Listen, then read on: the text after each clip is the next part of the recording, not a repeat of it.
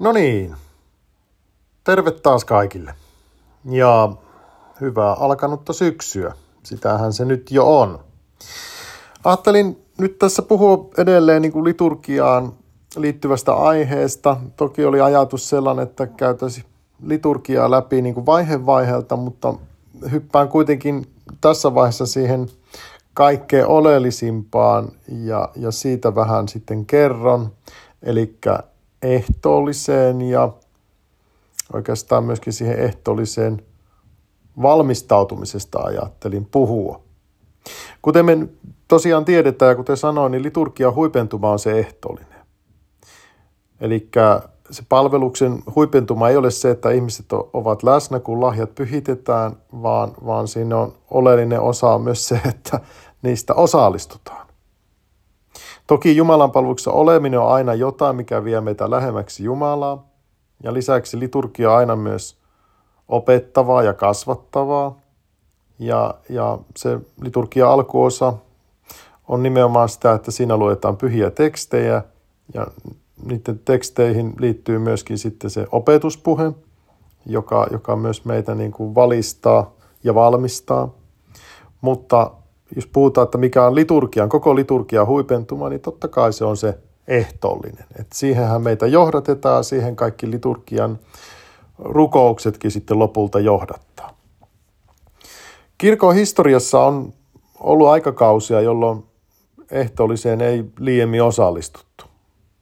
Ja ei meidän, meidän niin kuin tarvitse mennä historiassa kovin kauas taaksepäin, niin kuin, että me löydämme, löydämme sitten tosiaan semmoisia aikoja ja paikkoja, ja voi sanoa, että maailmassa on edelleen semmoisia paikkoja tai seurakuntia, joissa on se käsitys valloillaan, että, että ehtoolliseen ei vaan kovin usein mennä, vaikka ehkä liturgiaa osallistutaankin säännöllisesti. Ja kyse ei välttämättä ole välinpitämättömyydestä tai ehtoollisen vähättelystä, vaan, vaan siitäkin, että ihmiset ovat sitten eläneet sellaisessa käsityksessä, että he ovat liian kelvottomia osallistumaan ehtoollisesta. Mutta sitten sopii tietysti kysyä, että milloin me mukaan olisimme täydellisiä osallistumaan ehtoollisesta. Kuka meistä ei ole synnitön? Kun tutkimme evankeliumia, niin huomaamme, että Kristushan tuli nimenomaan pelastamaan syntisiä. Ja siksi se ehtoollinenkin on meille annettu juuri sen vuoksi, että pelastuisimme, emmekä loitontuisi liian kauaksi Kristuksesta. Ja jos joku sitten niin kuin kelvottomuuteensa vedoten jättää jatkuvasti osallistumatta ehtoolliseen, niin hän itse asiassa joka kerta luo lisää etäisyyttä Kristukseen ja sillä tavoin täysin tarpeettomasti tekee itsensä, voisiko sanoa, väärällä tavalla kelvottomaksi. Eli ehtoolliseen tulee osallistua aina, kun se vain on mahdollista. Ja, ja toki tietysti ehtoolliseen tulee valmistautua ja, ja siitä nyt sitten kerron kohta vähän tarkemmin. Mutta sitten eräs asia, mistä ajattelin nyt sanoa tässä myöskin, ja se on asia, joka aika ajoin herättää epätietoisuutta ja, ja voisiko sanoa suoranaista ekumeenista närästystä. Ja, ja se on se kysymys siitä, että, että miksi ortodoksissa kirkossa ehtoolliseen voivat osallistua ainoastaan ortodoksisen kirkon jäsenet. Ja nyt hyvin lyhyesti yritän tämä auki selittää ja mahdollisimman yksinkertaisesti. Eli kun ortodoksissa kirkossa me osallistumme ehtoolliseen, niin se osallis- osallisuus on nimenomaan sitä, mikä vahvistaa ja tekee meidän, meidän niin kuin jäsenyyden siinä seurakunnassa eläväksi. Eli jos joku ortodoksiseen kirkkoon kuulumaton osallistuu ortodoksissa kirkossa ehtoolliseen, niin hän ikään kuin ohituskaistaa myöten liittää itse itsensä sen kirkon jäseneksi. Ja se on luonnollisesti monessakin suhteessa sitten kyseenalainen asia, koska siinä nyt esimerkiksi sivuutetaan katumuksen sekä mirhalanvoitelun sakramentit, jotka kuitenkin olennaisena osana kuuluu siihen, kun ihminen liittyy ortodoksiseen kirkkoon. Toinen seikka sitten mikä on ongelmallinen on se, että ihminen ei välttämättä tiedä sitä, että mitä kaikkea kirkon jäsenyys ja sakramentit tarkoittavat. Me puhumme mysteereistä, sakramenteista eli salaisuuksista, Ne ei tarkoita sitä, että ne olisi salamyhkäisiä asioita, vaan sitä, että niiden käsittäminen vaatii myös valmistautumista ja opettelua. Kirkon tehtävänä on valmistaa ihmisiä sen jäsenyyteen, ja sen vuoksi tätä valmistavaa opetusta myöskin seurakunnissa pidetään, eli järjestetään näitä kate- katekumeenikursseja ja muuta sen kaltaista opetusta. Eikä se ole kenenkään etu, jos ihminen liittyy johonkin, josta hän ei tiedä riittävästi. Et sitten voi vastaan tulla suhteellisen nopeastikin tilanne, että, että tämä ihminen löytää tästä kirkosta sitten asian, mikä on täysin ristiriidassa hänen omien käsitystensä kanssa, ja, ja se pettymys voi olla sitten suuri. Ja jos vielä sitten palataan tähän alkuperäiseen kysymykseen, niin onhan se tietysti reilua ihmistä itseäkin kohtaan, että häntä ei ehtoollisessa sitten liitetä johonkin, mihin hän ei ole tarkoitus vielä liittyä tai josta hän ei tiedä tarpeeksi. Mutta nyt korostan, että ehtoollinen on siis se asia, missä kulkee se raja, että mihin niin kuin ei-ortodoksi ei voi osallistua. Eli kaikkeen muuhun, voisi melkein sanoa näin, voi osallistua. Kaikkiin Jumalan palveluksiin. Ja Jumalan palvelukset nimenomaan on, on se asia, mikä parhaiten opettaa ja perehdyttää ihmistä ortodoksisuuteen. Ja tästä mä oon joskus aiemmin puhunutkin. Eli jos haluat tietää, millaista ortodoksisuus on, miten se sitten eroaa jostain muusta, niin, niin kyllä se Jumalan palvelus kaikkein eniten kertoo ja opettaa. Eli kirkon ovet ovat kaikille avoinna, ja siitä kirkkokäyttäytymisestä ei tarvitse liiaksi murehtia. Edelleen muistan hyvin erään papin tähän aiheeseen liittyvät sanat, jossa hän sanoi, että jos et tiedä, että mitä kirkossa pitäisi tehdä, niin älä tee mitään. Me opimme niitä asioita osallistumalla, ja kun me osallistumme, niin me sitten ajan myötä myöskin omaksumme. Eli ei kannata liikaa sitä stressata. Mutta palataan nyt vielä pohtimaan sitä ehtoolliseen valmistautumista, koska kyse on äärimmäisen ainutlaatuisesta ja tärkeästä asiasta, niin siihen pitää myös osata oikealla tavalla valmistautua. Ehtoollinenhan on osallistumista Kristuksesta, ja me emme löydä mitään samankaltaista tässä maailmassa, johon edes voisimme sitä verrata. Ja me emme kutsu sitä vain ehtoolliseksi, vaan Herran pyhäksi ehtoolliseksi. Ja nyt tässä kohden tietysti voidaan palauttaa mieliin se, että mitä tuo sana pyhä taas tarkoittikaan. Pyhä on jotain, mikä on kaiken tämän maallisen, arkisen ja tavanomaisuuden paremmalla puolella. Pyhyys on jotain, mikä on meille tärkeää, arvokasta ja rakasta, ja siksi me kunnioitamme sitä, mikä on meille pyhää. Pyhyys on jotain, minkä kosketuksen me voimme aistia ja tuntea esimerkiksi Jumalan palveluksessa.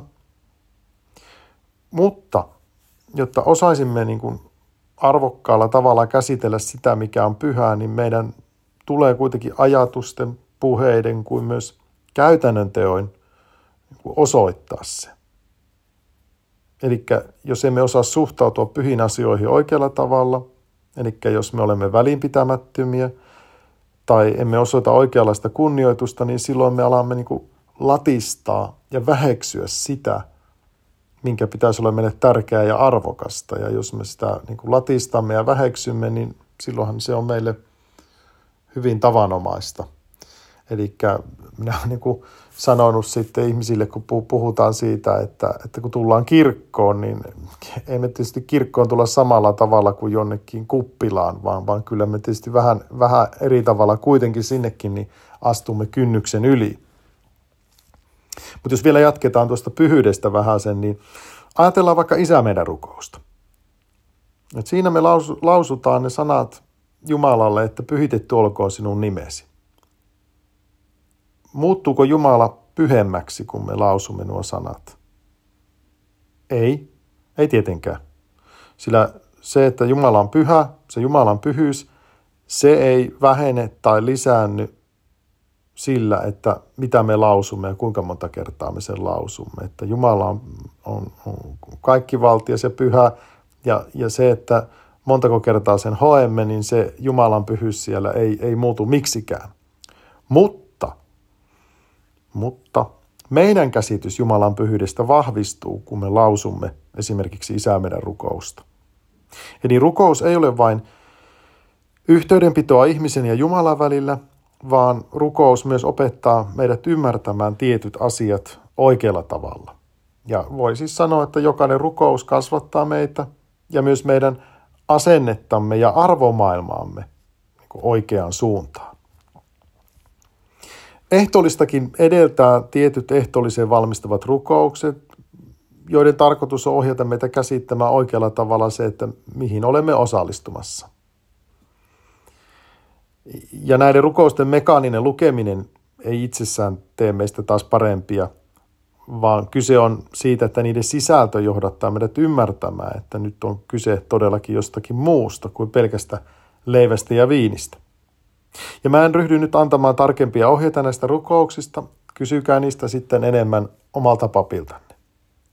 Toinen ehtoolliseen valmistava erityispiirre on paasto. Ja kuten me tiedetään, niin kirkkovuodessa paaston ajat valmistaa meitä tulevaan suureen juhlaan, kuten pääsiäiseen tai jouluun. Ja me ymmärrämme tuon, tai nuo juhlat sitten aivan uudessa valossa, ja ne antaa meille paljon enemmän, kun me olemme niihin paaston avulla valmistautuneet. Ja, ja tietysti ehtoollinen, joka kerta kun liturgia toimitetaan, niin ehtoollinen on juhla, ja siihenkin tulisi paastolla valmistautua. Mutta ehtoolliseen valmistava paasto on ajallisesti huomattavasti lyhyempi. Käytännössä, jos me menemme niin kuin aamupäivällä liturgiaan, niin me olemme sen aamun syömättä ja juomatta.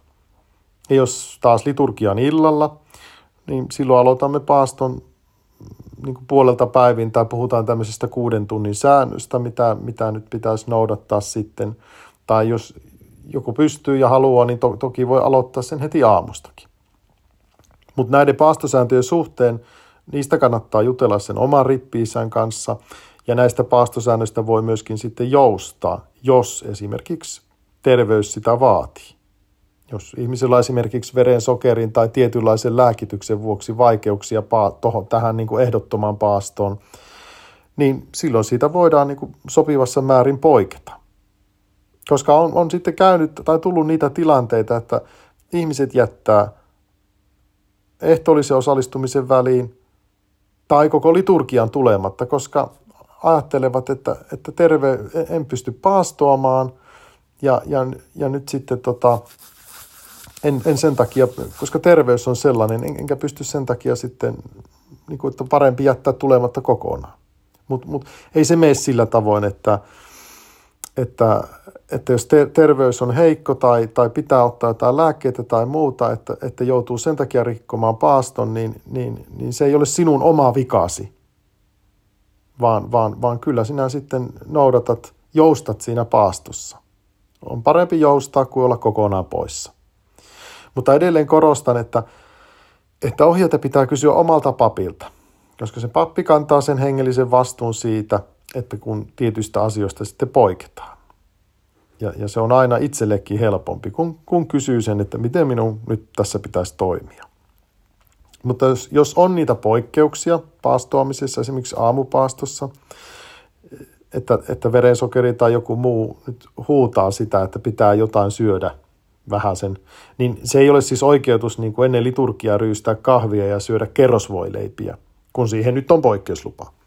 Vaan aamulla sitten otetaan sen verran, mikä on välttämätöntä sen lääkityksen tai verensokerin tasapainottamisen vuoksi. Ja mikä se välttämättömyys on, niin todennäköisesti se on lasi vettä ja ruisleivän palanen. Se ajaa sen asian. Ei siinä tarvitse mässäillä ollenkaan. Mutta nämä on näitä asioita taas, että minä kerron että teille nyt, että mitä on nämä niin kuin yleiset pelisäännöt, voisiko näin sanoa, mutta kuitenkin niin kun niistä ruvetaan poikkeamaan tai, tai näin, niin, niin kysykää siltä omalta papilta sitä, omalta rippi-isältä sitä vielä. Että minä vaan kerron, että, että missä asioissa yleensä joustetaan, mutta, mutta kysykää. Älkää pelätkö sitä pappia, vaan, vaan kysykää.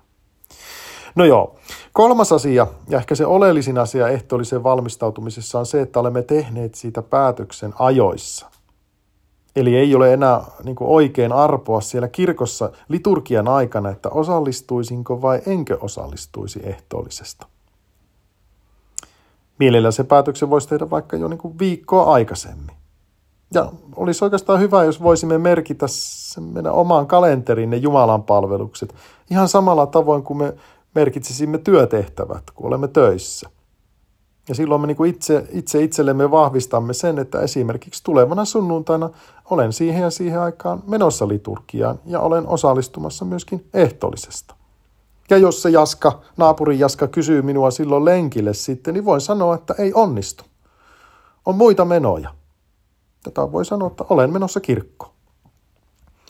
Eli on ihan suotavaa, että osaisimme tehdä Jumalan palveluksista ja erityisesti liturgiasta sellaisen asian, että emme aivan vähäistä olisi sitä sitten perumassa. No, tietysti on näin, että jos mennään todella reilusti myöhässä liturgiaan, niin, niin silloin ei ehkä ole soveliasta osallistua ehtoolliseen. Mutta, mutta toki tässäkin kohden kuuluu sitten se kysymys, että mistä syystä olen myöhässä? Jos bussi on myöhässä, tai auto ei käynnisty, tai tulemme myöhässä siksi kirkkoon, että seurakunnallisissa ilmoituksissa jumalanpalvelusaika oli ilmoitettu virheellisesti, niin kyllä silloin taas voimme aivan hyvällä omalla tunnolla osallistua ehtoollisesta, koska vika ei ollut meissä itsessämme silloin. Eli me emme koskaan voi olla täydellisiä, vaan enemmän meidät tekee täydellisiksi ehtoolliseen se, että, että tiedostamme olevamme kelvottomia ja epätäydellisiä. Mutta kuitenkaan emme saa tarkoituksella tehdä syntiä, jotta voisimme niin kuin väittää sen perusteella olevamme kelvottomia. Se on vähän niin kuin se, että joku tekee tarkoituksella syntiä, jotta on sitten jotain anteeksi pyydettävää siellä katumuksen sakramentissa. Ei niin. Kelvottomuuteen emme koskaan pyri, mutta sen oman kelvottomuudemme saamme tunnustaa ja siitä tietoisina pyrkiä kohti parempaa. Sillä se, joka kuvittelee olevansa täydellinen, ei osaa katua, eikä osaa, myöskin, eikä osaa myöskään sitten pyrkiä olemaan parempi. Oman kelvottomuuden niin kuin tiedostaminen ja tunnustaminen ei ole este astua sisälle kirkkoon, vaan päinvastoin sitä suuremmalla syyllä meidän pitäisi sinne mennä, sillä ei Kristus tullut maailmaan niiden vuoksi, jotka kuvittelivat olevansa täydellisiä ja vahvoja, vaan niiden ihmisten vuoksi, jotka olivat syntisiä ja heikkoja, ja jotka kaikkein eniten sitten tarvitsivat myös Kristusta. Sitähän varten meillä on kirkko, jonne voimme astua sisälle omana itsenämme. Ja siksi meillä on annettu myös ehtoollinen, jotta pysyisimme mahdollisimman tiiviissä yhteydessä Kristukseen ja toinen toisiin.